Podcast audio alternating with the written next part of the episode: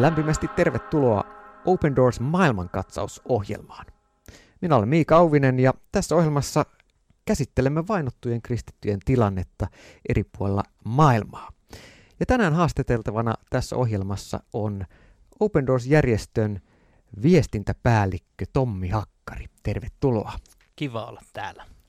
Kiva, että pääsit ja tämä on ohjelma, jossa pysähdymme sen äärelle, että tälläkin hetkellä maailmassa vainotaan 360 miljoonaa kristittyä.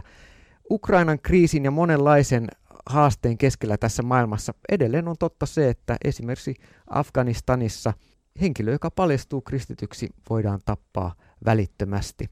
Ja tämä ei ole ainoastaan todellisuutta Afganistanissa, mutta myöskin Pohjois-Koreassa, Somaliassa, monissa musliimaissa, Pohjois-Afrikan ja Lähi-idän alueella ja sitten myös muissa maissa muista syistä. Ja tänään puhummekin yhdestä maasta, jossa kristittyjen tilanne riippuen siitä, missä henkilö asuu, on hyvin erilainen, mutta maasta, jossa on väkivalta näkökulmasta mitattuna, ehkä voi sanoa, että se on yksi maailman vaikeimpia maita tilastojen valossa kristyihin kohdistuvan väkivallan osalta. Kerro Tommi, mikä on tämä maa? Tämä maa on Nigeria. Se on huiman iso, hieno, monikulttuurinen maa Afrikassa ja tässä upeassa maassahan on 206 miljoonaa asukasta. Ja erilaisten väestöennusteiden mukaan tämähän on yksi maailman nopeimmin kasvavista maista. Mm. Ja Nigeria on todella noussut vainoja mittaavalla Watch listalla sijalle seitsemän. Hyvin nopeassa tahdissa, se oli vielä vuosi sitten siellä yhdeksän, ja voidaan sanoa, että se on todella maailman vaarallisin paikka, jos ajatellaan väkivaltarikoksia mm. elää kristittynä. Joo. Pakistanin ohella tosiaan Nigeriassa se väkivallan raakuus, minkä kouriin kristit joutuu, on todella häkellyttävän julmaa. Mistä se johtuu? Pohjois- ja Etelä-Nigeria ovat oikeastaan kaksi eri valtiota, vaikka ovatkin toki sama valtio. Eli pohjoisessa vaikuttavat tämmöiset ehkä meille suomalaisillekin tutut terroristijärjestöt, kuten vaikka Boko Haram. Ja sitten etelässä siellä, missä on tämä merenrannalla, on sitten enemmistö asukkaista on kristittyjä ja voidaan sanoa myöskin, että eteläosa on hyvin paljon vauraampi. Siellä on hienoja kaupunkeja, siellä tavalla infra toimii ja pohjoisosassa sitten on huomattavasti köyhempää, ehkä tämmöistä perinteisempää. Ja tällä alueella Boko Haram terrorisoi, tuhoaa, tappaa ja raiskaa kristittyjä kyliä. Mm. Joo, ja Boko Haramista moni suomalainen tietää. Ja ehkä semmoinen, mitä me ei monesti muisteta, on se, että, että sitten Boko Haram ei kuitenkaan ole ainoa näistä terroristijärjestöistä. Että siellä on useita muitakin, ää, joissa kuitenkin yhteisenä nimittäin on valitettavasti usein tämä islamilainen ideologia. Siellä on muun muassa tämä ISWAP, ää, ISIS of Western African ää, Province, ja, ja sekin terrorisoi siellä, siellä laajoja alueita. Ja tästä on mutta hyvä, hyvä ottaa sekin niin kuin kuulijat ehkä muistaa Isiksen hyvinkin, mm. niin tämä Boko Haramhan on siis näiden kavereiden mielestä liian lepsu, liian mm. liberaali. Mm. Eli ne ovat todella äärimmäisen julmia osa näistä joukoista, jotka todella kylvät tuhoa kristyissä kylissä. Mm. Ja tätä kautta on myös ymmärrettävä, että siinä on myös tämä ideologinen ää, pohjavire siihen, miksi juuri kristityt ja kristityt kylät joutuvat näiden islamistiterroristien kohteeksi. No sen lisäksi Keski-Nigeriassa on myöskin käynnissä, niin kuin eräs Nigerian parlamentinkin jäsen muutama vuosi totesi, suoranainen kansanmurha. Eli mitä siellä Keski-Nigerian alueella tapahtuu? No siellä ehkä enemmän kyse on niin maanomistuksesta, on niin sanottuja fulani-paimentolaisia. Ja kyläläisten ja fulanien, jotka niin kuin karjaa, kasvattavat niillä isoilla alueilla. Tulee luonnollisesti vähän kiistoja, että no, missä se laidon alue menee, mm. mutta sitten käytetään tämmöistä uskonnollista retoriikkaa, että okei, noi on kristittyjen maita, noi on kristittyjen kyliä, me voidaankin tuhota ne ja ottaa ne tavallaan omaan haltuun. Mm. Eli siihen liittyy tämmöisiä vanhoja maanomistuskiistoja, mutta niissä on aivan selkeä tämmöinen uskonnollisen vainon elementti. Kyllä, nämä Fulani tai Fulbe heimoon kuuluvien aseistetut joukot on tosiaan vallannut kymmenittäin, ellei jopa, jopa sadoittain jo nyt viimeisten vuosien aikana kristillisiä kyliä ja ajanut näitä ihmisiä pakoon. Ja tässä meidän edessä on tuore Open Doors-lehti, jossa kerrotaankin kahdesta henkilöstä, pastori Andrewsta ja Charity-nimisestä naisesta, jotka on omakohtaisesti joutuneet läpikäymään tällaisen iskun tällä kertaa Boko Haramin toimesta Nigeriassa. Kerro Tommi lyhyesti ensinnäkin Open Doors-lehdestä. Tämähän on kuusi kertaa vuodessa ilmestyvä lehti ja, ja mistä se voi tilata, jos jollekin kuulijalle ei vielä Open Doorsin ilmasta lehtiä tule? Open Doors-lehti on oikeastaan siinä mielessä ainutlaatuinen kristillinen julkaisu, että yhteistyötä tehdään eri maiden Open Doorsien kanssa. Ja tämän maaliskuun lehden teemana on tämä Nigeria, ja tässä esimerkiksi kerrotaan koskettavin esimerkkein siitä, että mitä on tapahtunut, mutta mitä myös ollaan saatu auttaa mm. eri lailla uskonsa takia vainottuja ihmisiä. Lehdessä on toki myös muuta aineistoa. Siinä on myöskin, haluamme kertoa kuulumisia meiltä tältä Suomen toimistolta, mitä Suomessa tapahtuu, minkälaisia tapahtumia on, minkälaisia rukouskampanjoita on.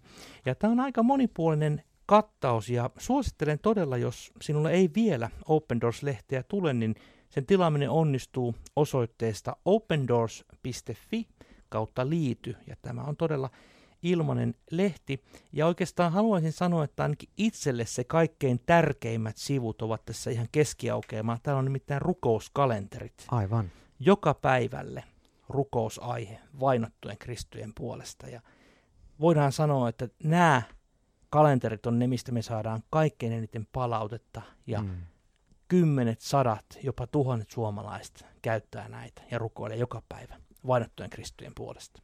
Kyllä. Tätä varten juuri Open Doors tekee työtä noin 70 kohdemaassa vainottujen kristyjen parissa, että nämä veljet ja siskot saisi apua.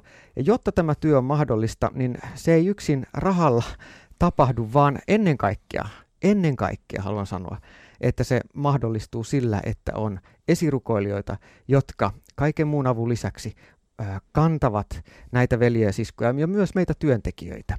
Ja tämäkin Open Doorsin ilmanen lehti, jota tehdään, joka on todella laadukas ja, ja tyylikkään näköinen, niin tässä myös Suomessa on suuri joukko vapaaehtoisia kääntäjiä ja hieno joukko, jos, jotka tätä toteuttaa.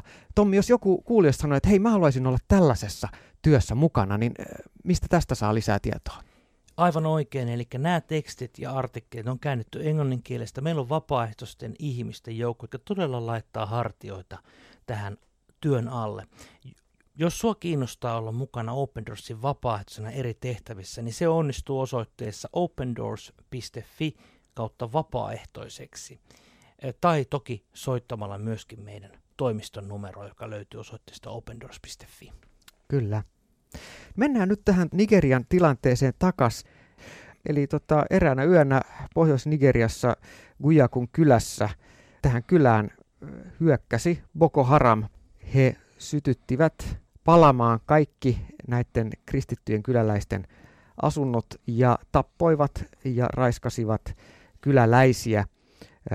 Charity, yksin huoltaja äiti kolmen lapsensa kanssa, pakeni vuorille – ja siinä paniikissa paon keskellä kaksi Charity lapsista katosi. Ja Charity ei moneen päivään ja loppuviimeksi kahteen viikkoon löytänyt näitä lapsia, kunnes sitten kaiken ihmeeksi kahden viikon jälkeen tuli se päivä, että, että he kohtasivat jälleen.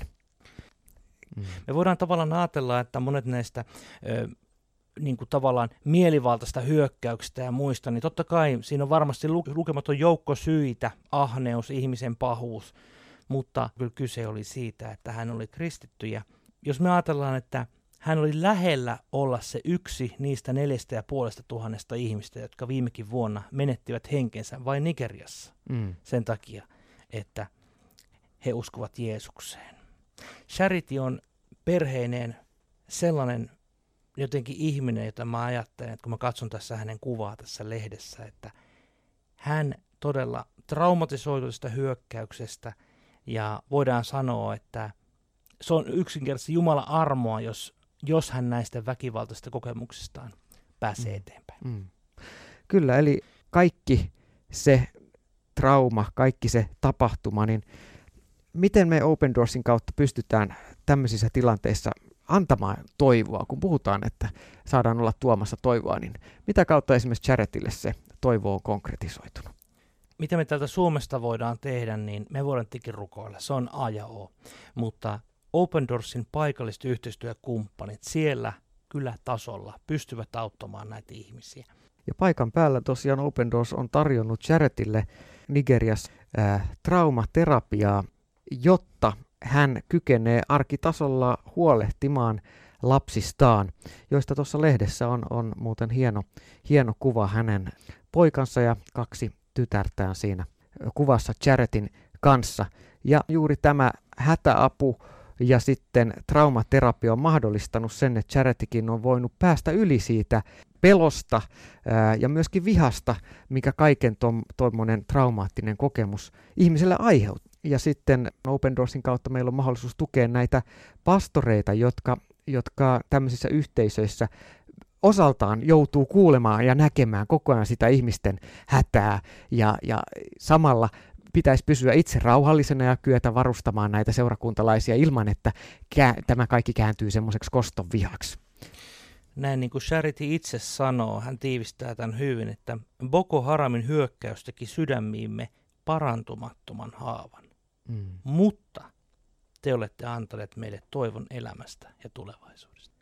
Ja tällä kertaa vielä Charitin kohdalla mä haluan nostaa sen, että ää, meillä on mahdollisuus myöskin olla vuorovaikutuksessa hänen kanssaan. Me, mm. me nimittäin voidaan lähettää hänelle myös rohkaiseva kirje. Mm. Ja, ja tämmöisiä rohkaisevia kirjeitä, kortteja, rohkaisuja hänelle, niin äh, sä löydät osoitteesta opendoors.fi kautta charity, eli C-H-A-R-I-T-Y. Semmoisesta osoitteesta löydät äh, ohjeet, miten voit lähettää hänelle rohkaisevan kirjeen ja kortin. Tämä on mm. esimerkiksi yksi tapa, Kyllä. millä voit konkreettisesti olla tavallaan vuorovaikutuksesta vainotun kristityn Charitin kanssa. Kyllä. Ihan konkreettisilla avustuksilla, esimerkiksi 145 eurolla, me pystymme Open Doorsin kautta auttamaan väkivallan uhria rakentamaan elämänsä uudelleen tällaisen traumaterapian kautta. Eli äh, vajaa 150, sillä saadaan yhden henkilön traumaterapiakurssi kustannettua. Hyvin konkreettista, hyvin vaikuttavaa ja kaikki kuitenkin mahdollista vain siten, että myös rukouksin saadaan näitä ihmisiä kantaa. Kiitos Tommi Hakkari tästä Open Doors maailmankatsausjaksosta ja kiitos sinulle hyvä kuulija, että oot kuulolla. Pidetään edelleen Nigeria ja myös Charitin perhe meidän rukouksissa. Jos haluat kuulla lisää Open Doorsin työstä, niin osallistu tulevana lauantaina 19.3. Helsingissä kello 18 Fredrikin katu 42 osoitteessa olevaan Open Doors Freda 42 iltaan. Tuossa illassa on Open Doorsin työyhteydessä Suomessa toimivia äh, ihmisiä ja me kuullaan äh, myöskin tilanteesta eri puolilla maailmaa ja siitä työstä, mitä, mitä Open Doors tekee ja mikä on vainottujen kristittyjen tilanne juuri nyt. Siis 19.3. kello 18 lämpimästi tervetuloa Helsinkiin Fredrikin katu 42 Luther-kirkolle Open Doors ja Freda 42 iltaan. Tämä oli Open Doors maailmankatsaus tällä kertaa. Minä olen Miika Auvinen ja oikein siunattua viikkoa sinulle. Moi moi!